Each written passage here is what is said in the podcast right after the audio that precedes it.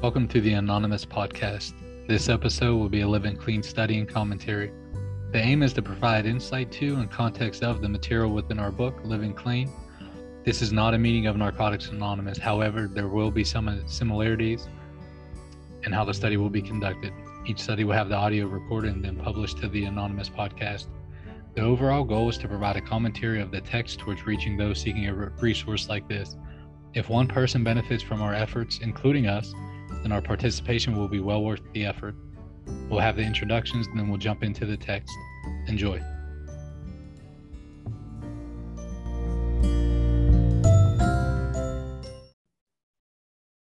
This meeting right. is being recorded. All right, welcome back, everyone. This is episode 57 for the Living Clean study for the Anonymous podcast. We're going to begin on page 201, all the way at the bottom with money. But first, we're going to go ahead and give our introductions. Eva, you can jump in, introduce yourself, please. Hi, everybody. Eva P here. My clean date is June 10th, 2000. I do meetings in the Salem, Oregon area, Mid Willamette Valley. And my home group is the Do It Hard meeting. Thanks, Eva. What's up, Barb? Hey, Douglas, I'm Barb R. I'm, I live in the panhandle of Florida. My clean date is October 4th, 1995, and my home group is the hybrid open mind meeting on Monday nights at 7.30. All right, thanks, Barb. What's up, Paul? Hi, Douglas. I'm Paul M. I'm an addict. Uh, I my clean date is January 6, 1995. I attend meetings in New Orleans, Louisiana, and I, like Barb, am a, are, am a member of the Open Mind Home Group. Thanks, Paul. What's up, Lisa? Hey, I'm Lisa H. I'm an addict. My clean date is February 25th, 2012. My home group is Monday Night Miracles in Meadville, Pennsylvania. I attend meetings in Central Western PA. Thanks, Lisa. What's up, Jennifer? Hi, everyone. My name is Jennifer and I'm an addict. My clean date is November 27th, 1992, and I attend meetings in Sacramento, California. Thanks, Jennifer. What's up, Jane? I'm Jane A. here from Salem, Oregon. Clean date is 12 22 79, and my home group is the Thursday noon Basic Text study.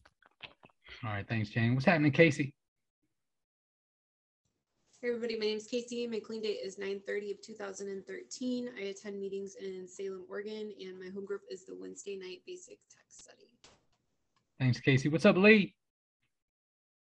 Hey, Doug, Lee P, uh, addict.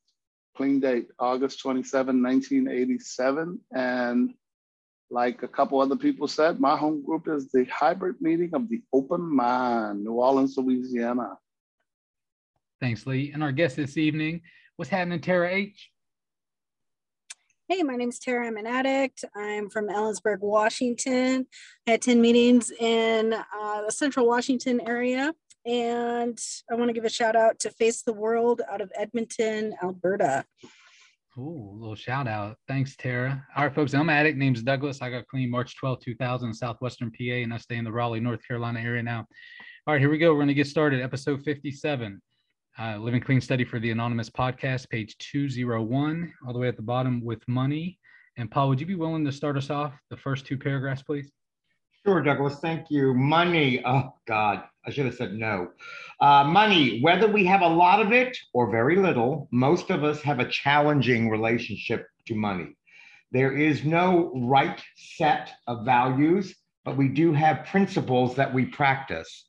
Our seventh tradition talks about being self supporting through our own contributions.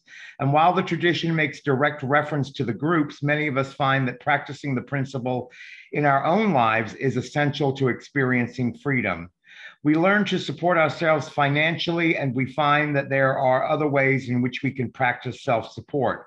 We lear- learn to carry our own weight, clean up our own mess, and contribute to the places we, that are important to us it can be very hard for us to share about our relationship to money. Sharing honestly about this with our sponsor can open the door to healing in all areas of our lives. Having money and working may be totally unrelated when we get here. We found the financial resources we needed in our active addiction in all sorts of other ways. We stole, we manipulated, we took advantage, we persuaded others of our entitlement, we were takers and we squandered the resources that were made available to us. In our self centeredness, we were oblivious to the toll we took on the people around us. The awareness that we might never be able to repay that we what we owe can be part of the force that drives us to a new way of life. We owe a debt, and every time we act in the service of a greater good, we can feel something shifting inside of us. We have a contribution to make, and making it is not a sacrifice. It serves us at least as much as those we serve. Yeah, I, I, I, I don't know an addict who doesn't have a complicated relationship with money. I certainly do. What I know about money is it's how my father said, I love you. Um, he wasn't, he didn't come from a house where, uh, where that was kind of said a lot, I think, or at least by his father. So when I when I you know, I think my father handing me a $20 bill when I was five or six was I love you, son. And so therefore I equate I, I remember physically feeling better when I had money in my wallet, like taller. everything's going to be okay as long as I have this. And um, and so that's kind of where I come from. Um, I certainly have been around long enough that I have equated self support in my own through my own contributions. I pay my bills regularly. I'm not late on anything. I make more money today than I ever had, and that wasn't always the case.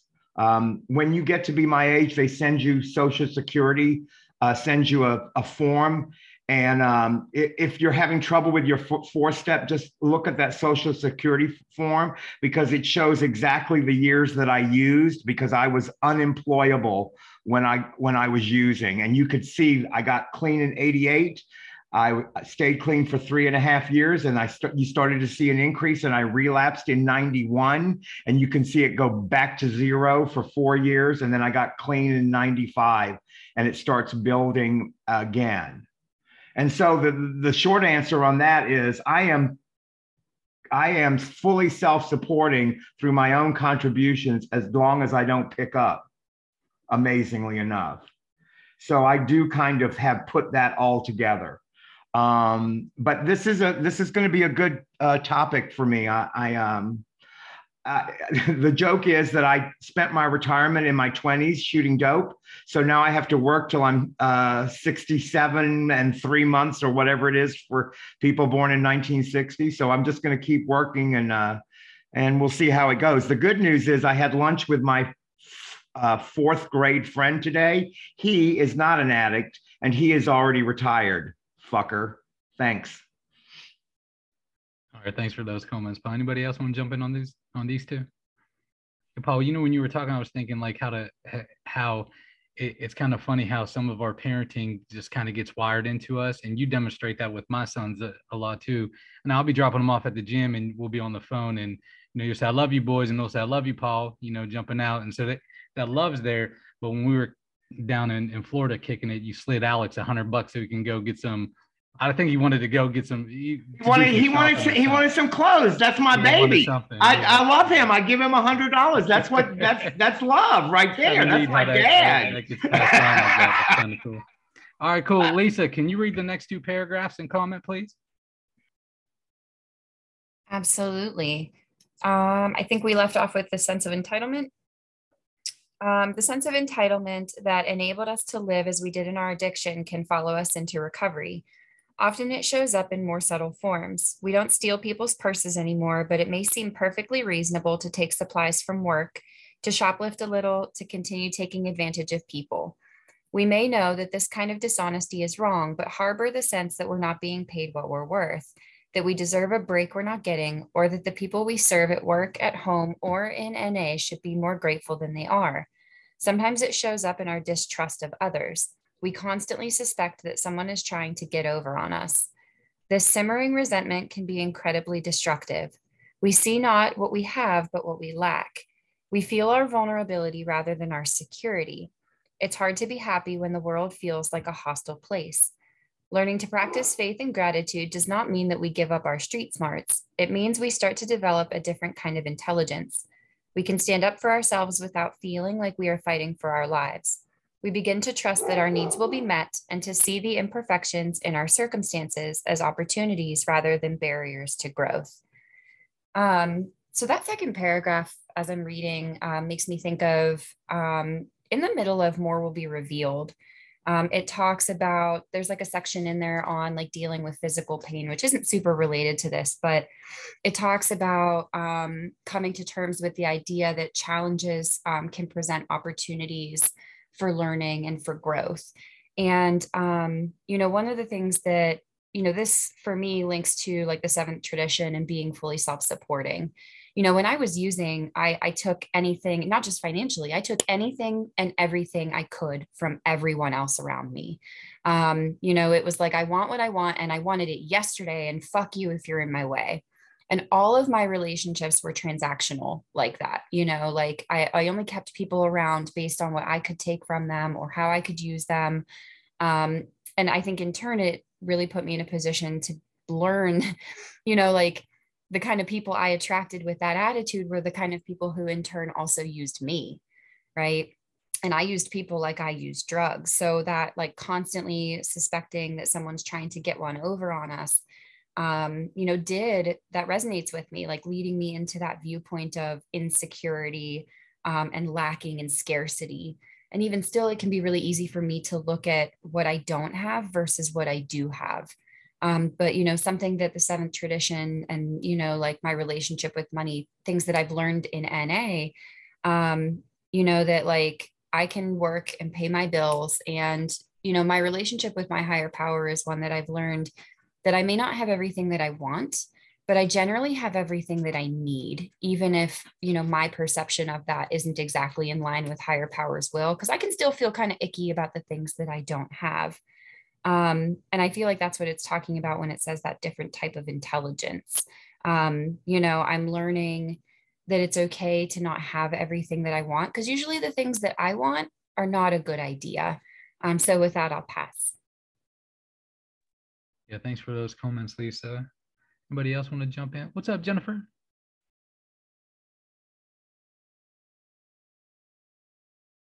Hey everyone. Um, just know, I've read this before, and this one little line where we don't steal people's piece, purses anymore, but it seems perfectly reasonable to take office supplies. I don't shoplift, uh, but I do take supplies from work, and I like to say that all the time because even though I justify it, it's like I realize that I'm still not 100% like in the, you know, I feel entitled that if I need binder clips or pens or ream of paper, sometimes I'll take it home. And um, and this just reminds me, I got to be careful, you know, like small permissions, like all of a sudden I'm entitled, and the next thing you know, I'm, you know, ordering things on the company credit card that I don't, that aren't for that. And, and, and it's just a gentle reminder, you know, and it's interesting within the pandemic and the change of like working from home and working remotely, it's been kind of this like questionable, like, am I doing this for personal use or am I doing, oh no, I'm doing this for work, man. I work from home. I got a work from home setup and I've had to catch myself a couple times doing that. But if you look in my cabinet on my chips, I'll tell you there's a box of binder clips that I probably took from my office that are, you know, closing my chip bags together. And and it's funny how how addicts, well, okay, I'll just say myself. I'm, I'm, I'm sure I'm not the only one, but I'll out myself and justify these small little things that happen, right? Um, and I did when I got here, I was so entitled. I everybody was responsible for taking care of me and it was everybody else's fault that I was where I was at in my life. You know, it was my parents' fault, it was, you know, their fault, it was my brother's fault, it was my, you know, it was like everybody's fault. And poor me, and I'm a victim. So therefore, and I didn't get real well when I got here. You know, I lived with my parents and they still had to hide their purses and their, you know, change their change jars. You know, uh, that was always my thing, man. If I could get like 250 out of a change jar in my parents' cabinet in their armoire in their bedroom, I could get it. But um, you know, and I don't have to do that today. You know, I feel really fortunate that um, I've been really blessed. But I will say that um, you know, my the one thing that has been proven into to me over and over and over again, and and an addiction hits me with it's not true um, is my needs have always been met. I've never gone without. I've never gone without basic needs. And I, there's sometimes I even get what I want, you know, today. And, and when I don't, that's okay too. Um, learning that I'm not the center of the universe and that I'm not entitled to what um, I think I am is a really has been a really good lesson for me because um, it can very easily kick into don't you know who I am and I deserve this and why aren't you providing this for me? And that's not a good space to be in at, at least for this addict. Um, that ends up being really destructive. So um, with that I'll pass. Thanks. Thanks for those comments Jennifer. What's up Casey I feel like these uh, paragraphs have been like up and down, right? Like they've talked about like being low in the first couple paragraphs and then being high where we feel like this sense of entitlement. And I feel like that's my constant relationship with money. When I got here, I had this huge sense of entitlement, like, you know, just like it's been talked about, I, I would steal from my, my parents, my friends, whoever it was, and justify it in every way that I could. And then when I got uh, clean and I realized how unemployable I was, how untrustworthy I was, how for the longest time I couldn't pass a UA. I went to the other end of the spectrum where I didn't feel like I was ever worthy of, you know, having a, a decent job or, um, you know, a job that wasn't doing something that I thought I was beneath, quote unquote.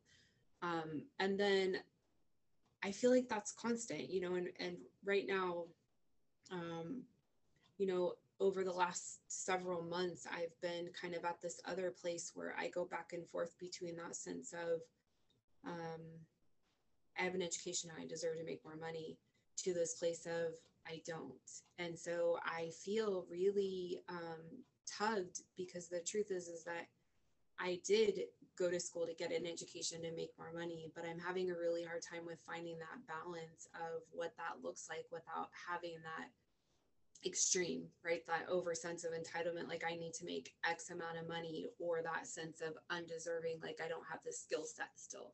I still, my default is always to fall back to um, where I was when I got here, that I wasn't, uh, I wasn't worthy. I didn't have the skill set. I didn't have all of those things. That's always my default. Still to this day, that's where I go first. And so, um, I cannot, at least right this second, still can having a really hard time of finding that balance of um, not feeling entitled, but not feeling worthless. So um, my relationship with money, I think will, I mean, at least right now and thus far, it's always been like that. It's been one or the other where I'm super grateful for every single thing that I have, or um, I'm angry because everybody else has more than I do. So I don't know. Money's a tough one for me. It's uh, my higher power, and I go back and forth on it. You know, I feel like I do some step work, I surrender it up, and then I take it right back. I do some step work, I surrender it up. Money and my kids, you know, those are the two things that I am in a constant. Uh, I have to stay diligent in to make sure that I can stay right sized, right? Like that's what it's about for me is being able to stay right sized. So that's it. Thanks for those comments, Casey. What's up, Jane? Hey, everybody. Some good.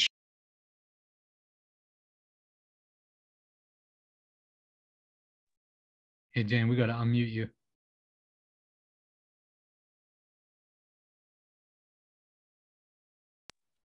Now can you hear me? Yeah, we're good to go. Sorry about that. Uh, I'm sorry. You, I really had a good intro there. You missed it. Anyway, the, uh, good shares, good shares.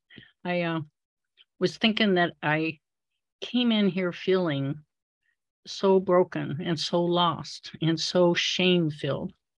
And you told me just clean, just stay clean. Everything's going to be all right if you just stay clean today. And uh, and I did, and it felt better, and I grew, and I started feeling loved, not just being told love, and my self-esteem built a little bit because I did a couple of service things, and people patted me on the back. And I remember how I used to walk out on air from a meeting because my coffee was good that night. You know, I was the coffee maker by God, and you know, got promoted to other things, greeter and yeah, GSR. Anyway, so but the money situation remained a secret. The money situation remained a secret. And, and some of the shaming that did not go away in the first five or six sets of steps was around shame, the money remaining a secret. You know, who you thought I was, who you thought emotion uh, was not who I was. And if you knew who I was, if you knew about my manipulations of bank accounts and my credit card expansions and US bank asking me to close my account, he no longer needed my services. If you knew all those things about me, you wouldn't like me and you wouldn't think very much of me. And it wasn't until I was willing to sit in the meetings and not do an NA perfect pitch, you know, the one where I was horrible and I came here and I got wonderful, the pitch. Once I set that pitch aside and said, I just feel like shit today.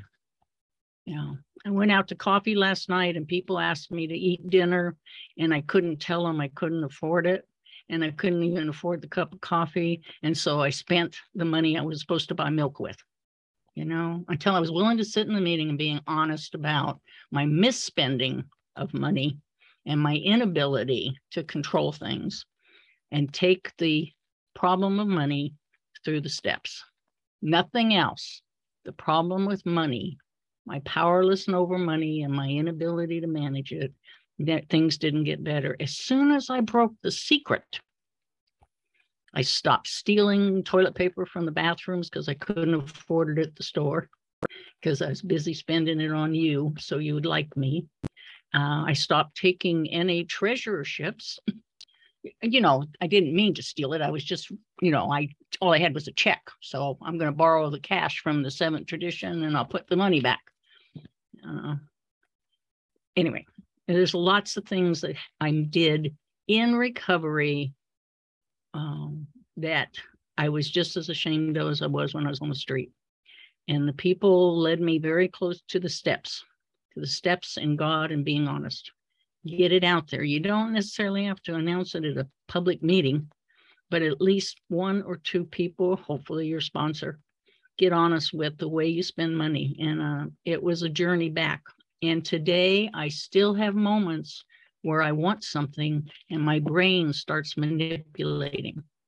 You can't manipulate as well today as you used to because, like the yeah, a debit card, it comes out right away. You used to write a check and have three days before they catch up with you. Can't even do that nowadays. God damn people. Anyway, so but and I don't do credit cards. I just don't do credit cards. Other people seem to be able to. There's lots of people that are very mature in that department. I'm not. Everything becomes an emergency, and every little shiny thing needs belongs to me. So I don't do credit cards. If I don't got the cash in the bank, I don't get it. And uh, it's amazing. The other thing that happened, and, and then I'll shut up, is that uh, uh, my mom loved me so much. My mama loved me dearly. She almost killed me with her love and uh, and I had to separate back from her because she was my go-to person. No matter what I did, I could go and ask twenty bucks from her, or two hundred bucks from her, or pay the rent. She kind of got wise after a while, and she'd pay the rent. She wouldn't give me the two hundred dollars for rent. But anyway, and when she died, that was another awakening. You know, I didn't just get to be a spiritual giant and change some of my behavior. My mama died, and the well drove up you know, and I had to, to do even more on my own. And I guess I that's my message out to everybody is that if if you didn't get clean and become wonderful, join the club. 99% of us didn't. It's very slow progress. And the shame you're feeling is the secret, not the behavior, the secret. Get rid of the secret. Thank you. Thanks for those comments, Jane. What's up, Barbara? Hi, Douglas. Um, I've heard so much good stuff. It's got me all over the place in my life, really. But um, when Paul was talking, the money equals love, my mom did that. Money equals love. You know, we lived in a trailer, then we moved to a new house, then she got divorced, then we moved in the heart of the hood during the riots. And um, she she would do money equals love and i can remember one year with my with my son he had like 25 little presents and i realized money equals love you know, and money doesn't equal love. You know, I just had my daughter-in-law tell me, "Oh, we want to get this $245 cabinet," and I wanted to say, "I'll get it," you know, but then it sets off this resentment, these expectations, this buying your love, you know. So I've learned not to do that. And I didn't do it, you know, and thanks to Alan, I was able to say, no, you know, I'm not in my head, you know, no, money doesn't equal love, Barb. You know, they love you without you having to buy it. So, and then when Jane was talking, you know, in, in 2007, I uh, graduated from, I, I got a four year degree and they started, and I was living in the projects and they started sending me all these credit cards. So I proceeded to, um, that was an important lesson for me. I got credit cards, I got money, you know, I, I really, that's how I, my thinking, you know, and what I did is proceeded to run these credit cards up and couldn't pay them, you know, and, and filed bankruptcy. Today I do have credit cards, but today, you know what I do? I, I get a get out of jail free once. You know, I don't get that again. And I probably should have paid that. I had a friend that did that and she made amends and paid that back.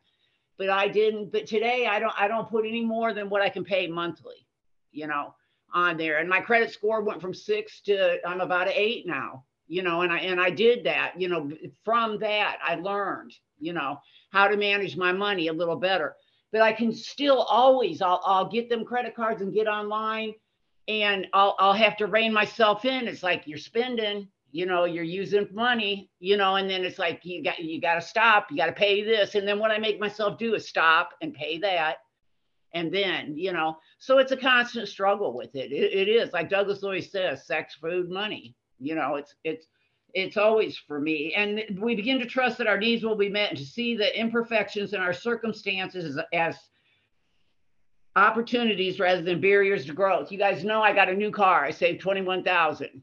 I was at a house that I cleaned and what did he do? Back into my car and hit it in the back. Early recovery, I had a lesson about material stuff, about getting wrapped around the axle, you know, so I realized it's a car, Barb. It's a car. It was very disheartening, you know, but what I realized too, when when he came and told me, I said, I, uh, "You're kidding." He said, "No, I wouldn't kid about this," you know.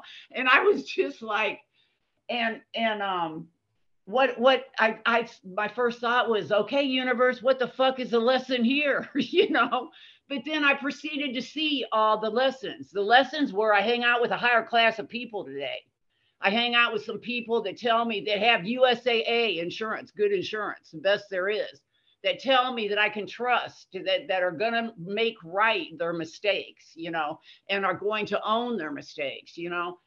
And um, then I go and try to, to get the car fixed. And it, with the times the way they are now, it's going to be months. But you guys taught me by by waiting to get those key fobs, you know, at at intervals you taught me i don't get instant gratification. Sometimes i gotta wait. Sometimes i gotta play by the rules.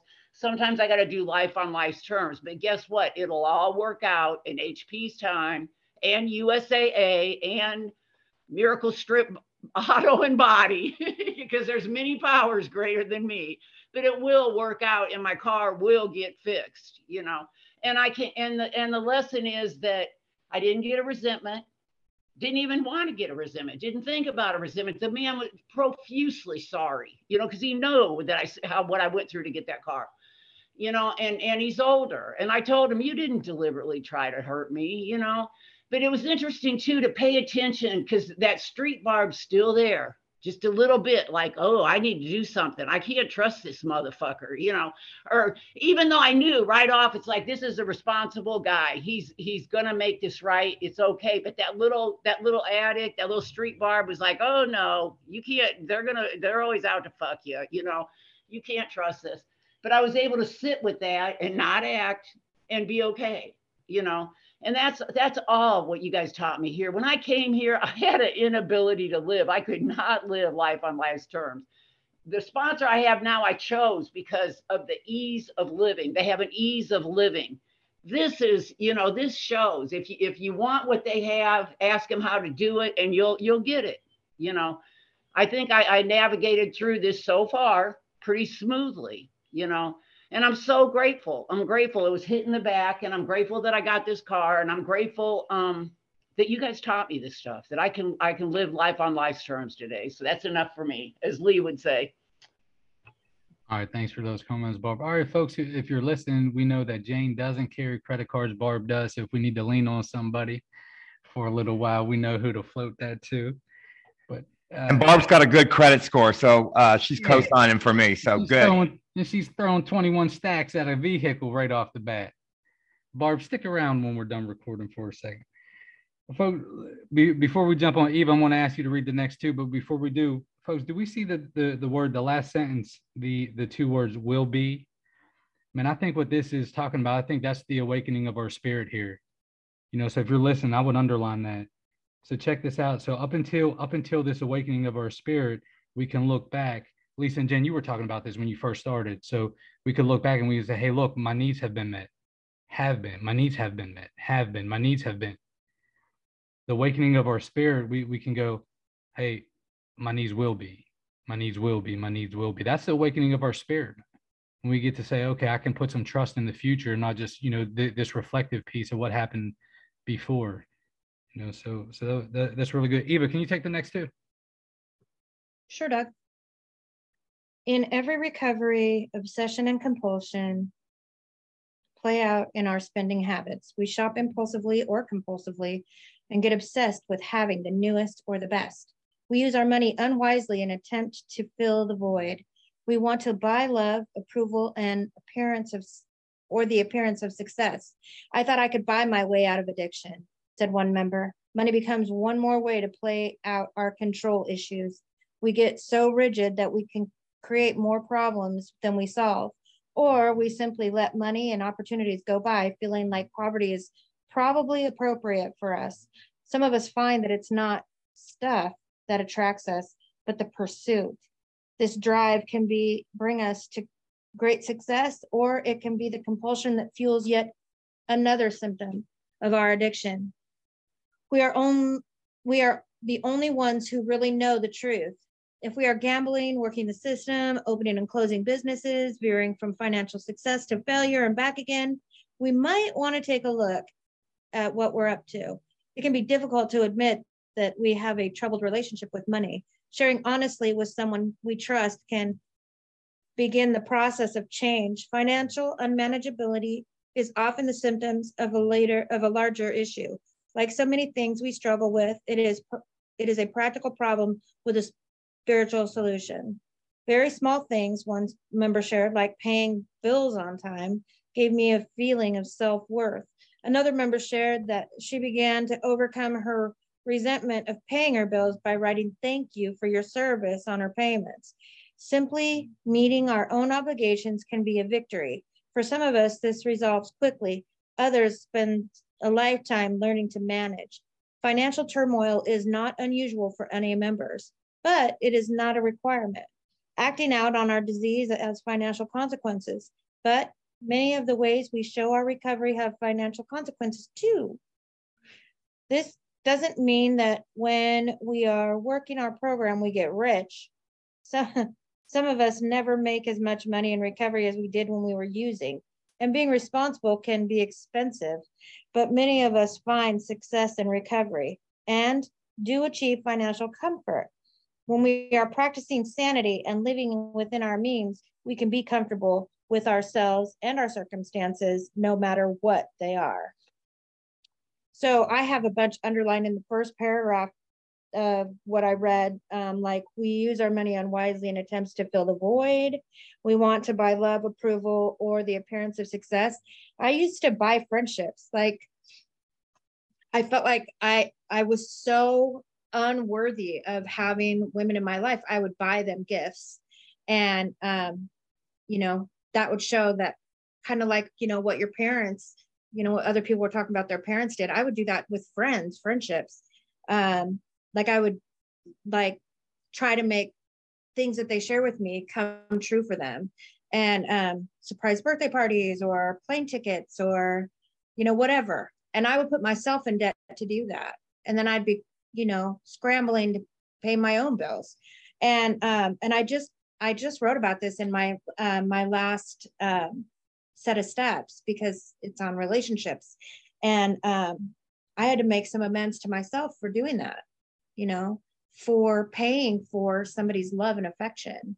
Um, I, um, my husband and I now we own a business, and you know what a what a crazy endeavor it's been. Money, I mean, you think when somebody I I used to think when I was loaded like somebody who owns a business, they must have a lot of money. What I know now is we have less money because it all goes back into the damn business. so I swear a truck breaks down every single week and it, it can be something as little as a hose, but it's still down. Anyway, I um so I'm not in poverty, but you know what? I'm comfortable and all my needs are met. Um, and this isn't, I mean, I, I'm, you know, a couple decades clean and I'm still working on this, being 100% honest with my sponsor about what I'm buying on, on uh, Amazon. And why did they make it so freaking easy to buy stuff? Like one click buy, you just swipe, you just, you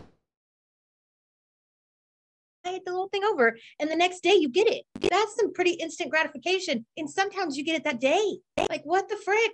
This is built for addicts. So I have to be careful what I have to, I have made a, a rule that I have to ask my husband before I buy anything on Amazon. We have to tell each other. He has to do the same thing with me. It's not like I'm asking him permission, but I have to, I have to own what I want to buy hey, I want to buy this. What do you think? He's like, what are you going to use that for? Is it going to just go in your closet? Are you ever going to wear? I'm like, never mind. I don't want it now. You just killed the vibe. Like, I don't want to have to ask and explain what I want it for. I just want it because it's cute, you know? So these are things that I've had to do for my recovery, you know, and I, and I highly recommend it if you have a partner and you have spending problems like I do, um, maybe you don't know if you do, but if you have, if you like to buy stuff on Amazon, you know, I have an accountability partner. It happens to be my sponsor. It's like, who are you going to go work out with? I don't know, but I can tell you who I'm going to talk to before I buy anything on Amazon. It's this that it's that big of a deal, you know. So that's all I got on that. Thank you. Thanks for those comments, Eve. I think I read that somewhere that wives should ask their husband's permission for a whole bunch of shit. I don't know. if you if if the listeners could only see the graphic uh, representation that we got on the, the bird just flew. Tara, what's happening? Jump in.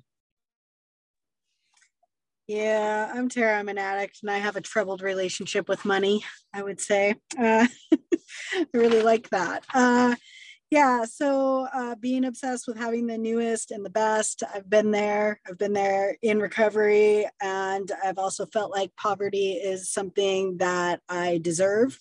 Uh, so swinging back and forth between those two things. Um, I know that uh, life is pretty good right now and financially i feel more stable than i ever have in my life. And i still have this voice in my head that like tells me that you know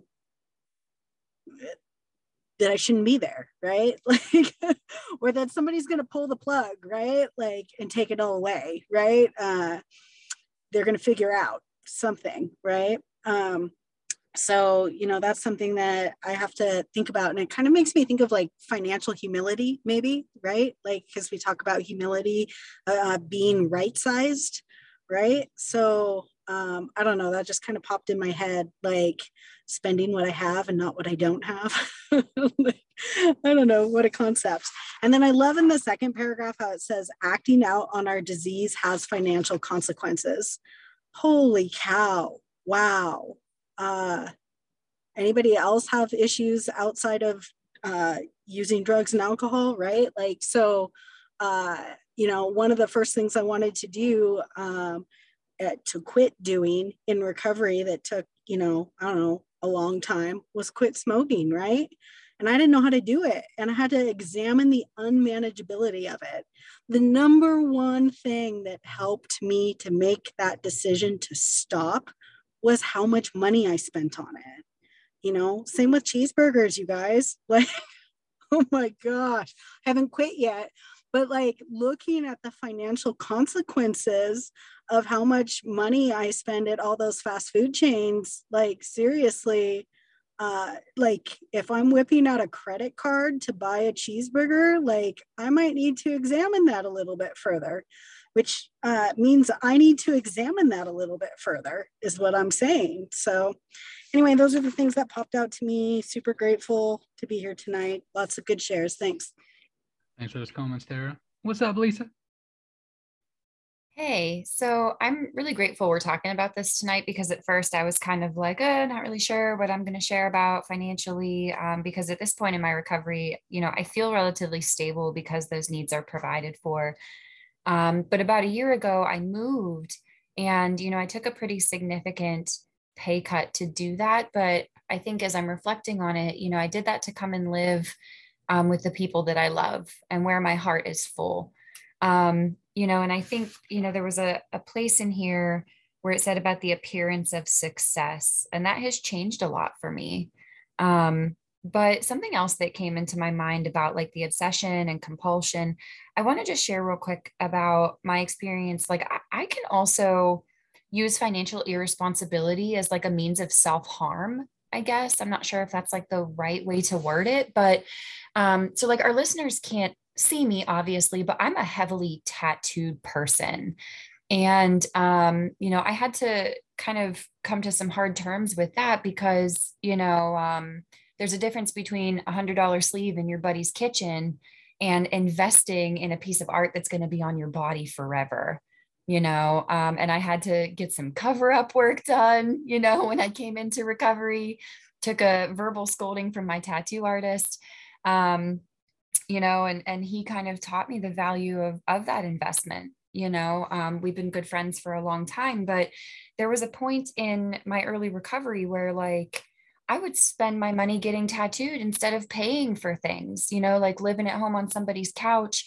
eating my parents' food, you know, or like flopping from place to place, can't afford my own way of life, but I had money, you know, to waste on. I mean, it was a waste at that point because it wasn't a good investment. It wasn't well thought out. And, um, you know, it was just kind of a reflection of my continual financial irresponsibility in early recovery, but also just a, I think, a reflection of my lack of self respect at that point, you know, because I thought that like this hundred dollar tattoo was a good deal uh, because uh, like my buddy could draw it, you know, and do it the same day. Um, you know and i've learned that that's just that's not the way financially um, or in terms of like my spiritual relationship with myself or my self-esteem. Um, so tattoo is kind of a soapbox i get on in recovery once in a while. I tell all the new guys like go to a shop man. Invest in yourself because it's on you forever. Um, you know and i think that did speak to some of those larger issues i had when i first got here. And with that i'll pass. Thanks for those comments lisa. What's up lee p? Hey, Douglas, amazing comments tonight. And I wish our viewers could see this book and how marked up it is, because this is probably the, the worst part of my process. Um, Paul, you took me back when you spoke of your dad. I was like 10, and I was probably high as a giraffe vagina. And my dad walked in the kitchen and slapped a silver dollar on the table. And he said, That's your only friend. And then he walked out the room, and I was like, oh, cool. I'm gonna get that dollar. And homeboy came back in there and scooped it up. And from that day, that began my relationship to money. And, and I, I wish we had more than three minutes, um, Douglas, but that's okay. Um, what I what I learned, like for a long time in recovery, my station, like in work, I always needed it to be commensurate with the type of car I drove or having, you know, a downtown apartment plus a house. And after years, I don't know, 18, 15, 20 years of that living, a uh, couple things that happened. The dot, the dot-com bubble had burst and I lost a shit ton of money. And then through my own neglect, after after having a heart attack, I, I lost another shit ton of money. And I'm talking about the kind of money people kill themselves over, literally. Uh, cousin-in-law blew his brains out for less than $900,000, but his wife had caught him cheating, a lot of other circumstances. And, and it was such a dark period in the process that I, I almost literally gave up. And, and, and it was really crazy. And I wish, I wish I had enough time to go into a lot of details, because I, if you're listening and you're identifying yourself, if you're if your self worth and your net worth is how you gauge who you are, where you are in this process, it's it's going to take you a long time, like it took me a long time. to get that into a different system, a, a different uh, set of equations. My, my net worth is secure. I worked my ass off to be secure. Um, but it has nothing to do with my esteem today. And it took me going through that period and losing a lot, a lot, where I was so thrown off. I thought eating at Applebee's, you know, I would be pissed off if I had to eat at Applebee's because of, of what I had accomplished in life. And I thought that was that was it. I thought that was the part of this process, recovery. Once you have all the toys, you've won. And that was completely off base. And I've only got four seconds left. Um, completely off base. And it turned out that none of that stuff was real. None of that stuff was real. And, and what, what, what was meaningful was connection and love and, and, and sponsorship and you guys and relationships. And I wanted to, I want to say family, but I had a real rough morning with family. So uh, maybe your family's good. My family is, if you look up dysfunction in the dictionary, that's my whole clan. Um, and we're, we're look, we look very thrown off. So yeah, the spiritual journey is the key, not, not what's connected or a result of the spiritual journey. Thanks. Thanks for those comments, Lee. What's up, Jennifer? Thanks, Douglas. Um, I can't not um, talk about money and not talk or talk about money and not talk about how young I was when I got here, right? I didn't have a whole lot of introduction to money. Um, you know, everything I had, you know, I worked a couple jobs before I got here, like, you know, fast food jobs. And all the money I had was typically stolen from family events, you know, when everybody's purses were in the back room and jackets, you know, um, I knew how to do all that.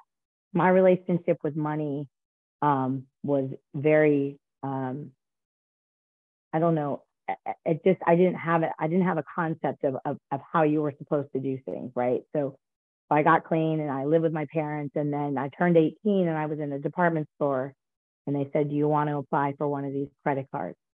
And uh, and I said, "Why, yes, I do." You know, and I didn't even know they would give me one, but they did. And uh, I think by the time I was 20 or 21, or you know, maybe right around the time I got married when I was 20, I probably had 18 credit cards. I didn't know anything about interest rates. I all of that was complete. And I'm not saying that other people were smarter than me. I'm just saying I literally went from being a kid who just got clean with the emotional maturity of a 12 year old to an 18 year old that all of a sudden had access to all this money. And and and it was hundred percent about approval and appearance of success. 100%. I wanted people to like me. I wanted to look good, you know, and my mother drilled in my head growing up that if you had the look good, then you were okay. Everything looked good on the outside, nobody knew what was going on, you know, back here, didn't matter, right? It's always presented as if everything was okay. And and as we read as we were reading through this, I really, it really hit home that that appearance of success was monetary to me. It was stuff. It was nice clothes. It was, you know, looking as if I was you know, doing better off than I really was, you know. Um, and that that obsession on that is what created the compulsion to spend and spend and spend. And and it took me a long time to, to pay that off. And you know, and, and in recovery, I've had to file bankruptcy um, because I was unmanageable. And uh, and then when I had a crisis, I couldn't survive, you know, and I had to file bankruptcy. Um, you know, and and, and when we get to this part about the financial unmanageability is often a symptom of a larger issue, what, well, what's the issue? My issue is fear, not being enough, find my worth. All of the things that are very dangerous for addicts like me, you know, um, fear that I'm not enough, fear that, uh, you know, I'm not going to be worthy to you, that you won't, again, you won't like me and you won't approve of me. Um, and, and, and I didn't grow up with a lot of money. You know, I grew up with you had a pair of shoes to wear to school and you had a pair of shoes to wear to church. And we were very specific and that was it. And we didn't afford it. And all the kids when I was growing up were wearing Guess jeans and, and wearing Barnets and Ray-Bans and, and Reeboks. And I was wearing clothes from Sears that my grandma got a, you know, 20% discount from because the grandpa worked there, you know, and, and I felt a lot of shame behind that. Um, the interesting part about all that is is, uh, you know, it, it's still to this day at, you know, 29 years clean, really, it doesn't affect me the way that it did. And I don't act on it the way that I used to, but that hinge of it every time I get a little bit of money or every time I think that I need this because it's pretty and it'll make, you know what I mean? I, I, I just can recognize it today. I guess that's the difference. I recognize it's a fear and I recognize it's a symptom of a larger issue wanting to spend money. Um, and, and, I'll, and I'll just say this and I'll, and I'll close and I'll pass is that um, we can be comfortable with ourselves and our circumstances no matter what they are. And, and once I'm there, yeah, manageability and the compulsion to spend, it leaves, you know, it doesn't leave forever. I wish I could say, yeah, I'm okay now and I'm good. But every time I get to that place where I'm comfortable with myself and my circumstances, all that stuff kind of fades away. Um, and that's the pro- been the process of recovery for me. Um, but with that, I'll pass it. Thanks for those comments, Jennifer. Barb, can you read the next two paragraphs, please? We're going to start with uh, we also learn. Sure. We also learn to ask for help when we need it. Many of us struggle in recovery when we become sick or disabled because our beliefs about being self supporting mm. make it hard to seek the assistance we may desperately need. The humility we learn from working the steps allows us to ask for help when necessary and to know that we are neither too good to have needs nor too bad to deserve a hand. We may find that what we want is very different from what we need, and learning to adapt to our circumstances can give us a flexibility that we hadn't imagined before. We learn to accept help and find other ways to contribute as well. Losing everything isn't a life sentence, just as having it all doesn't mean we will not be in need again. Prudence is a principle some of us practice more than others. It's a funny word, but it's what we are talking about when we refer in service to a prudent reserve. A member shared, I learned to be responsible and prudent within a fund so I don't misappropriate other people's funds either. I have learned the principles of honesty and accountability. It's part of walking my talk and applying the principles. Um, I still have trouble asking for help. That's still not my strong, my strong suit, but I will you know, I'll do whatever necessary to stay clean today. And and um and I like that about prudence. You know, I'm I'm I was like Paul, I my social security's got a whole 20 years of blanks, you know. And um so I have to work now, you know, in in in retirement. So um and I have learned in later recovery that I can save. I used to think I'm pretty poor. I don't make that much money. I can't save. But I've learned when I saved that 21,000 for the car, now I've I've saved about 5,000 more. It's like you can save, but a lot of this stuff has come so slowly for me, you know, coming I guess coming from where I came from.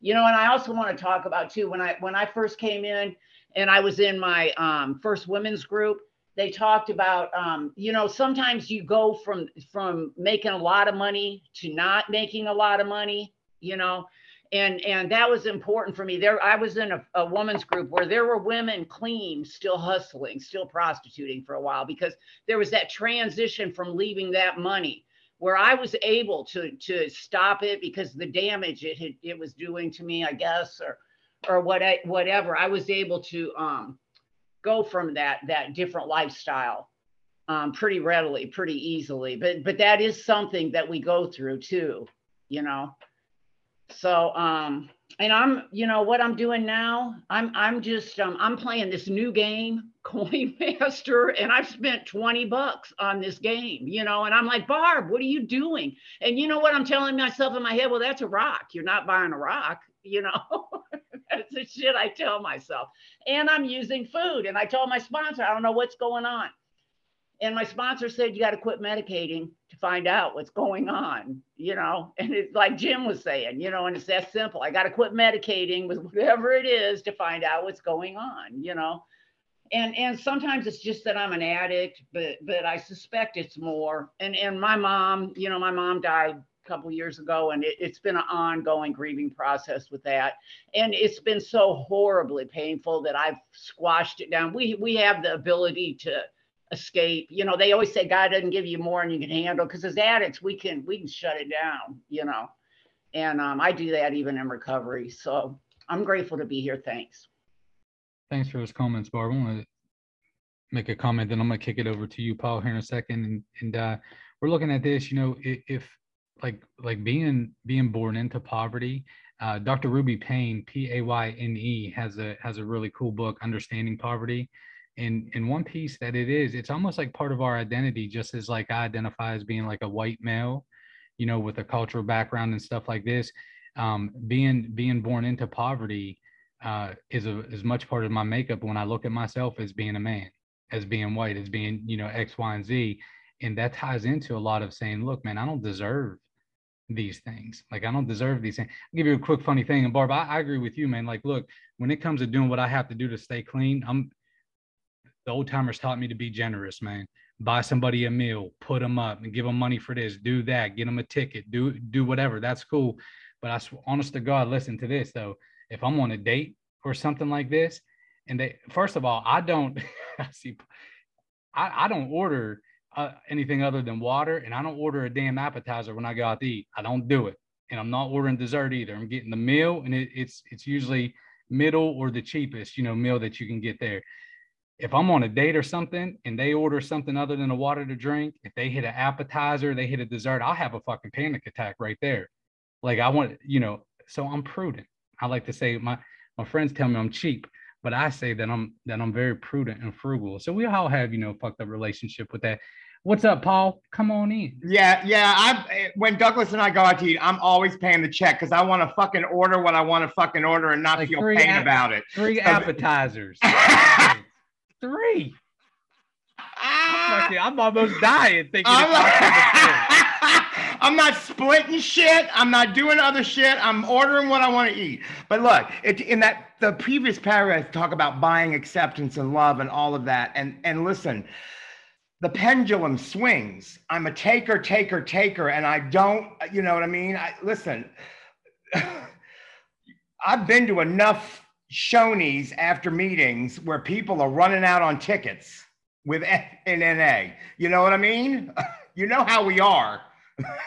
we, you know, we're not good. We're not good with this stuff.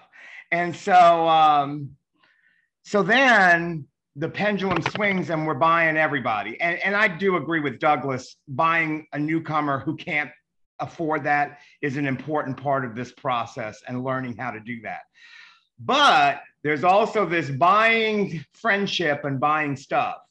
And that pendulum swings and you do that and you you work some steps and you talk to your sponsor and, and the pendulum starts to come back to the center. What what the other part that is not referenced here, although it has talked about some of this, it doesn't just have to be when when times are bad, the asking for help. Just the simple act of somebody wanting to pick up your check, who's a friend, and being willing to accept that is difficult for me. Like I'm, it's it, it's control, it's unworthiness, it's all of those things in that microcosm in that moment when they go, "Let me buy you lunch," and there's this.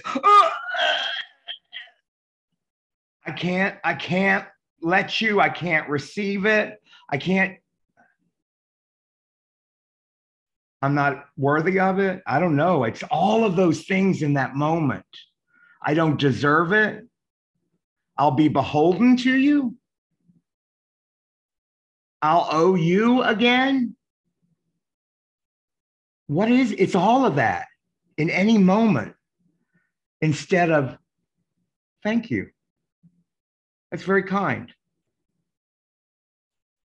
You know, it always has to be something with me. You know what I mean? It has to be all of this jockeying, and it can't just be Thank you so much. That was very kind. And, and so that's that's also part of this process. You know what I mean? It's not just giving love,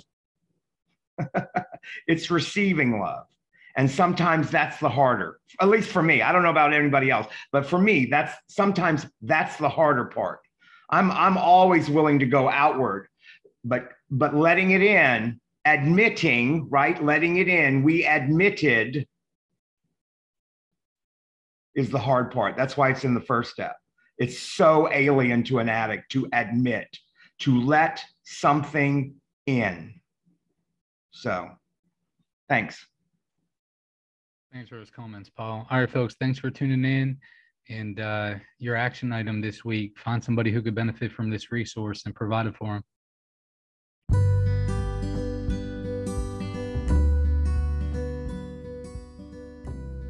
Thank you for walking with us on this journey. Please reflect on what was discussed and apply it to your life. Share this resource with anyone you feel led to do so.